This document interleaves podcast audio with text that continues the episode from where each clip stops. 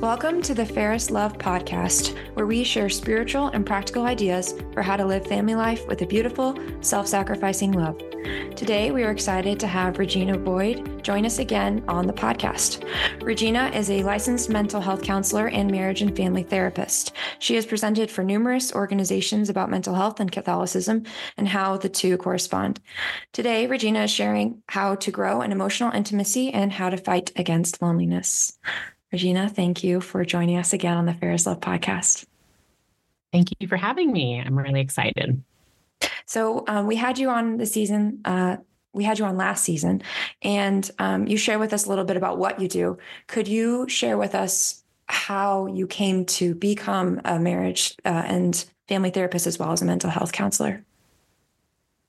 Yeah, um, I would say there were little seeds that the Lord planted throughout my life without me really realizing it or being conscious of it. Um, I was kind of learned through other people that I was a good listener without really trying. So I have memories of being at recess and people sharing with me about their parents' divorce or some, and I'm just sitting there playing and not really expecting to have a serious conversation. Yeah. Um, so I, I sort of learned over time. I'm the person on the airplane that people have deep conversations with again, you know. So I sort of learned that there was something that people just felt comfortable with opening up. And then I became really interested in psychology. I wanted to learn about why do people do what they do? How does the brain work? Mm-hmm. All of those types of things. So by the time I was going to college, I kind of really desired to work with people and work in the field of psychology. Um, and I just knew that I wanted to journey alongside people in such that special way. Um, so when I looked into graduate schools, I knew that that was the route that I wanted to go. So it's a long academic journey of, you know, graduate schools, internship, postgraduate hours, licensure exams, all that stuff. But in a nutshell, that's a little bit of of how it all came to be. That's great. Yes. And much needed. We need, you know, good marriage therapists and, and, licensed mental health counselors. As we get into the topic about loneliness and emotional intimacy, in what ways have you seen kind of loneliness becoming a more pressing issue today? Yeah, I think um, what's really interesting is as I think it's kind of weird in this post pandemic world to begin with. But as we sort of advance technologically speaking, I think our schedules have become so much more busy and full. And I think that's a really easy way to exacerbate that sense of loneliness. Just living at this rapid pace mm-hmm. means there's less opportunities to slow down and connect with the people who are important to you. Mm-hmm. And then on top of that, I think younger people are spending more time online, which is again not bad in and of itself, but I think there becomes can become a problem when we're spending that time at the expense of mm-hmm. spending time in relationship developing some of those in-person experiences. Mm-hmm. And so I think that's where it becomes more pressing because we have a younger generation coming up where they're sort of substituting certain behaviors, but then also everyone is just living at this breakneck speed, which makes it really hard to slow down. Yeah, that's interesting. And have you seen a progression of like a rapid progression? Is it kind of just a gradual progression of loneliness, or was it, do you think COVID really emphasized it? Would you, can you compare the two like before and after? Yeah, I think young people have been reporting in higher levels of loneliness for a long time, but even before COVID. Mm-hmm. And I just think, again, with social media and whatnot, mm-hmm. it's um, easier for that to happen. Mm-hmm. But I do think after the pandemic, it exacerbated a lot in a lot of ways because of um, us being uh, quarantined and whatnot and trying to keep our distances. So it's taking taken some time to relearn how to re-engage with everyone. Mm-hmm. and there's been this chronic period of loneliness if you really think about it. I mean for two years in many places in this country people have been locked down for quite a long time and then it takes time to really re learn society learn how to interact with people again and so that chronic sense of loneliness and isolation can really take its toll health wise, mental health wise, um, can bring a lot of risks to us socially, emotionally.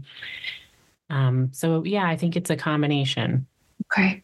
And when you're thinking of loneliness, like how does that manifest within like a marriage? Because you'd think, oh, you're with your person for the rest of your life. Like there's no way to be lonely. Like how does that how does that look within marriages? Like can, you know, married people become lonely and what does that mean Absolutely. I think I think we know this intuitively, but we don't take time to actually consider and give it some thought. But mm-hmm. you can be in a room full of people and feel lonely, a house full of people and feel lonely. And it's all about that sense of isolation.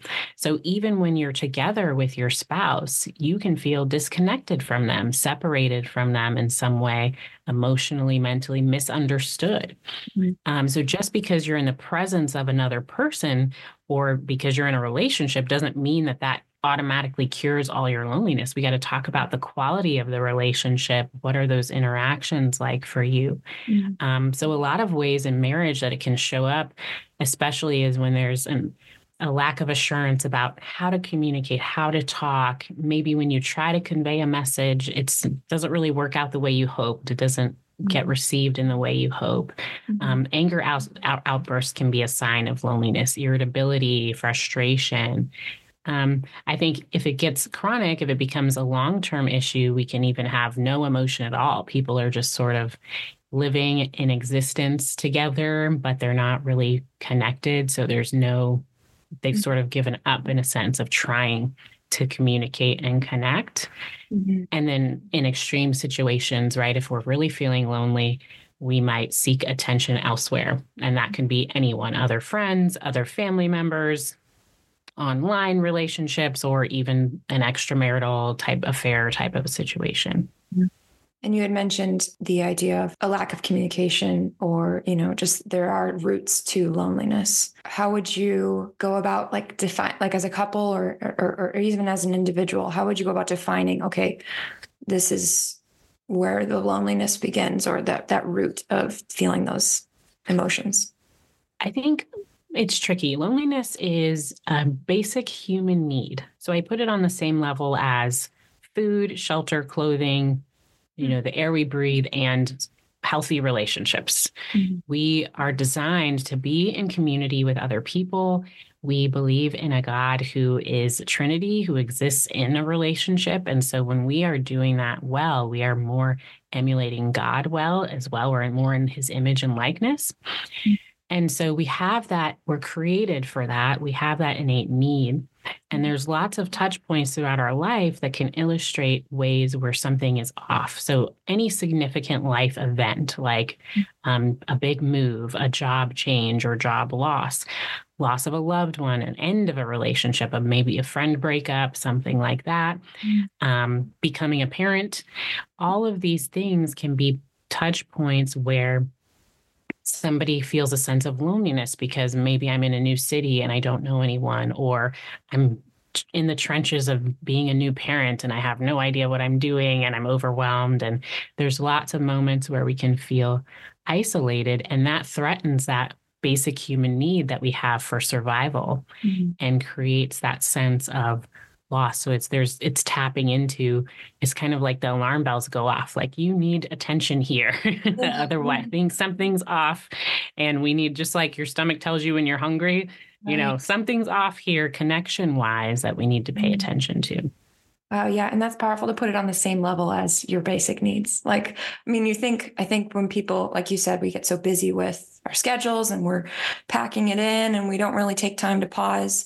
And in that time of packing it in, you know, you might be not really paying attention to the relationships. And so then that, yeah, like you said, and um it's it's interesting that you would think because you're busy and you're probably interacting with a lot of people that those those needs are met but it's maybe not so much you know meeting those needs because it's not really focused or intentional and when when you talk about when we have this idea of emotional intimacy can you just explain what that what that is and what that looks like in a marriage or in family life yeah, you know, a lot of people talk about intimacy, and the first thing they think of is a sexual relationship. Mm-hmm. And for me, I feel like even when we're talking about a sexual relationship, it's so much more broader than that. Mm-hmm. And it really is that foundation of your emotional connection, your friendship. How loved and supported do you feel by from the other person?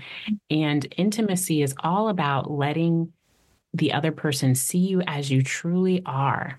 It requires vulnerability, trust, honesty, honesty, the ability to journey alongside someone in a way that fortifies and strengthens the bond between you.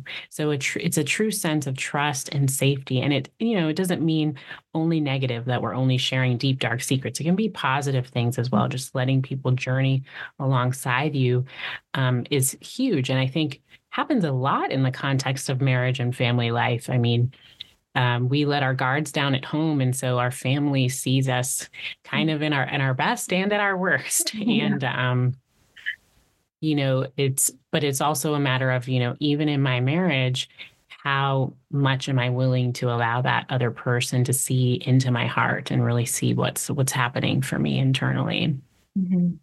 and how would you kind of go about beginning to establish that that emotional intimacy because I think it, it, can be hard for some people to do, especially when it requires a lot of vulnerability. And if you're not accustomed to that, you know, and or thinking of it in that way, like how would you go about beginning? Even if you've been married for a while, or you know, how would you go? How would you start that process of really that that vulnerability? There's three things you want to look at um, the sense of emotional safety between you. How much do I trust that um, when I share something, it's going to be received well? It's not going to be ridiculed or rejected in some way. So, is it even safe for me to share or open up in that relationship? So, safety is one, and trust is another one. So, how much in the relationship are we cherishing one another? Or how much are you showing that you're somebody who can be counted on? Mm-hmm that you're committed, you know, you're all in to this relationship. I think that's an incredible pillar to have because trust adds to that sense of safety, right? Mm-hmm. And then vulnerability. There's going to be moments where we have to risk opening up. And it's kind of a catch 22 because if you don't risk, you never get that reward of having that deeper connection. Um, but if you do, you risk being hurt as well, which we all know that somebody could not receive it well. Mm-hmm. But I think that's how, when you think about your closest friendships, your marriage, your closest relationships, mm-hmm. you feel closest to those people because you've each taken moments to be vulnerable and share a little bit more than what you would with people who you feel less close to. Mm-hmm. So I think those are really foundational to a strong sense of emotional intimacy, safety, mm-hmm. trust, and vulnerability. Mm-hmm. That's great. And then do you notice that, let's say with the people that you, you know, speak to and help, and do you notice that emotional intimacy changing throughout the different stages of marriage? Because marriage, I mean, you go through, you have the newlywed stage, you have the honeymoon phase, and then you get into the real nitty gritty of it. And I mean, even with my parents, I'm seeing they're empty nesters now and they're living their marriage vocation differently than when they had all their children. So how does that look as as you grow with your partners, you go with your spouse? Like how does that look? Does it change? You know, does the the, the expectations change? Absolutely. I mean, life gets busier, you get more responsibilities over time, you know, as your family grows, if you're blessed with children. So it can be challenging to maintain that connection over the years. I've met many couples who, you know, have been married 20, 25 years. They sort of look up and children have left the home and they realize, wow, we we have nothing in common. What what happened? We were just so busy taking care of these kids and providing for their needs, but we forgot to connect. We forgot to maintain our emotional intimacy and our relationship. So they realize there's nothing holding them together. Mm-hmm. Um, so I think it's really important throughout all of those stages to make sure that you're tuning in and making time for each other. It's kind of it's hard because it, it's going to look different at every stage of marriage and every stage of your relationship. It doesn't mean you are going out, you know, every night of the week to the fanciest restaurant in town. It doesn't mean you're booking a vacation together every month, just the two of you.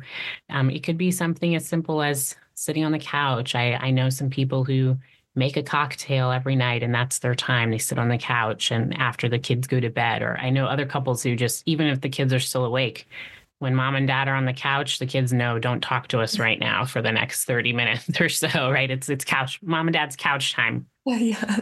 And so there's lots of ways where you can have that connection even without doing big ornate things. Just having an intentional conversation while you're cleaning the dishes together or something, you know. Mm-hmm. Um, I think there's lots of ways to talk and engage. Mm-hmm. Do you have any like number one or number two recommended like activities or habits to encourage that emotional intimacy daily? I would think about what are the what are the easy things you're already doing that you can capitalize off of. So, um, for example, if you're kind of in the same vicinity again with cleaning dishes, let's let's make that a more intentional moment or mm-hmm. if we kind of know that after kids go to bed is the most ideal time let's spend the first 20 minutes after kids are in bed having an intentional conversation. You know we don't have to spend the next 3 to 4 hours before we go to bed being all intense but you know just a quick little check-in is good and then you can go about whatever you guys want to do that evening. Um, but i think paying attention to what are those opportunities that are already there so we don't have to put a big effort into it i think is really huge. Mm-hmm.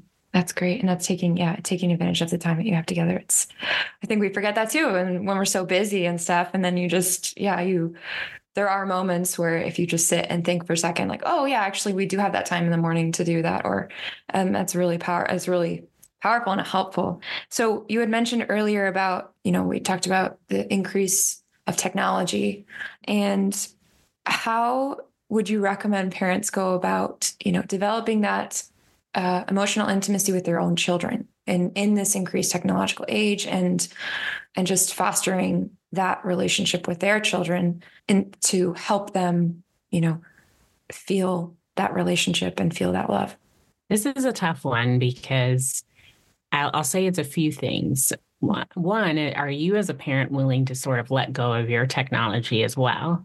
Because sometimes I think parents, right, want to monitor and limit their child's technology use. Meanwhile, they're still on their phones or their computers. And um, so, if you're going to have that expectation, are you willing to do that as well? I know some families who have like a no media day in their house, mm-hmm. maybe like a Sunday or a Saturday Mm-hmm. right? So if it's not homework related, nobody's on video games, TV, phone, nothing, mm-hmm. just to sort of force everybody, even if it's four hours, right? To engage with each other and do something different. Um, or if not, you know, you can join them in whatever that activity is. Play mm-hmm. that game with them. Let them make fun of you for not knowing how to play the game right. um, or them get impatient with you for ruining their game. You, um, asking them questions. Uh, but I think don't be discouraged because kids complain a lot and it's really stressful mm-hmm. um, on parents but stick stick with it you you know what's best for your family and your kids and again it's not going to be perfect every day or every week but you know, if once a quarter you guys get out and have a family day or once every six months and do something a little different, those are going to be beautiful opportunities for memories and things that you can talk about for years. Mm-hmm. Yeah, those, I, I mean, even with my own childhood growing up and having just those one-off time, like going to the Home Depot store with my dad. That was it's that was a simple memory yeah. that we just took a break from the house. He'd go fix something and I go and it was, you know, it's a lot of fun to to have those moments with your parents. But Here's a question of, you know, ideally as a parent, you know, like if you're what your child's needs are, but how, let's say uh, your child is experiencing loneliness and either they've told you or they haven't, how, as a parent, can you help them address the loneliness and, and what would be some recommendations on how to help your child through that loneliness? Yeah, certainly if they're willing to open up to you, being a listening ear is a is a beautiful thing. Um, and giving all the love, loving on them at home so that they have the strength to go out, you know, whether it's to school or whatever the situation is. But then additionally, you know, how how can we try to help find them at least one positive connection, one relationship? It can be through an extracurricular activity. It can be through some community resource. I know there's lots of groups on Facebook, you know, where moms of Orlando or Moms of Miami or something mm-hmm. where people can connect and say, Hey, I have a child this age. Would anyone want to meet up? Mm-hmm. Um, and so I think there's lots of opportunities where if we if we kind of put in the effort and try there can be a chance for for at least one positive connection i think can really make a huge difference as far as how lonely your child might be feeling mm-hmm. and do you have any like final tips about how to encourage that emotional intimacy amongst uh, couples and and amongst your children if yeah i think the biggest takeaway is be intentional right? If you don't work at it you will lose it. And mm-hmm. so making a plan a lot of people um, especially in marriage a lot of people have this misconception that if something's not spontaneous it's not as authentic or real or genuine. And i'm not of that camp. I mm-hmm. think it's really important to plan and schedule things because um, then it's, uh, it's that that conveys intentionality, right? We know we're busy, but if I know every Thursday night is our date night and that's always on my calendar and it's non-negotiable, no matter who comes to town or what happens. Mm-hmm. I know I have something to look forward to with my spouse every Thursday night. And this is where we're going. This is what we're doing. This is maybe we talk about a certain topic each time, whatever it is, right? That's going to really fortify you. So being intentional is huge. And then I would say asking open ended questions. You can do that with your kids, you can do that with your spouse, but the yes no questions are a lot harder to get the conversation going and so you know um, what did that mean for you when your parents were here and they were playing with our kids like what did that mean for you to see them having those interactions together or mm-hmm. what was it like for you growing up in in your family home like and thinking about being a parent now mm-hmm. and your parents when they were in our position you know mm-hmm. just kind of asking these questions that really help you learn more about the other person in a new way mm-hmm. that's beautiful so you wrote a book about fighting against loneliness. Do you want to describe a little bit about that and share with us, and then how our audience can find you as well online? Yes, the book is called Leaving Loneliness Behind, and it is with Ave Maria Press. In the book, we talk about five keys to enhance your connection with others and with God. So we talk about authentic connection, vulnerability, communicating through conflict, healing after a betrayal, and self gift. Those are the five keys. And we talk about all of some of the things that I touched on today are in the book, like those open ended questions, how to enhance that in your relationship. We talk about intentionality. And there's a lot of practical elements. There's a workbook that goes with it as well, so that you can journal and come up with your own life examples of how to implement this in a day to day. There's mm-hmm. also a video series that goes with it. So there's a QR code in the back of the book that you can scan and watch the videos if you wanted to do a small group study. But there's a lot of clinical examples of people that I've worked with in mm-hmm. there. There's some of my own personal stories that I share in the book. Um, and then lots of scripture reflections and and things woven in as well. So I think if you're wanting, if there's a relationship that you want to spend a little more attention on, give it a little TLC. I think this book can be a great opportunity for for any relationship, a friendship, a family member, a spouse, um, anything. Right. Thank you. Thank you so much for sharing your expertise. And you have your website. Can you tell us what your website is?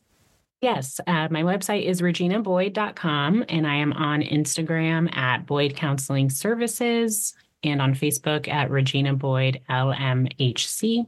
And uh, the book you can find on Amazon or Ave Maria Press.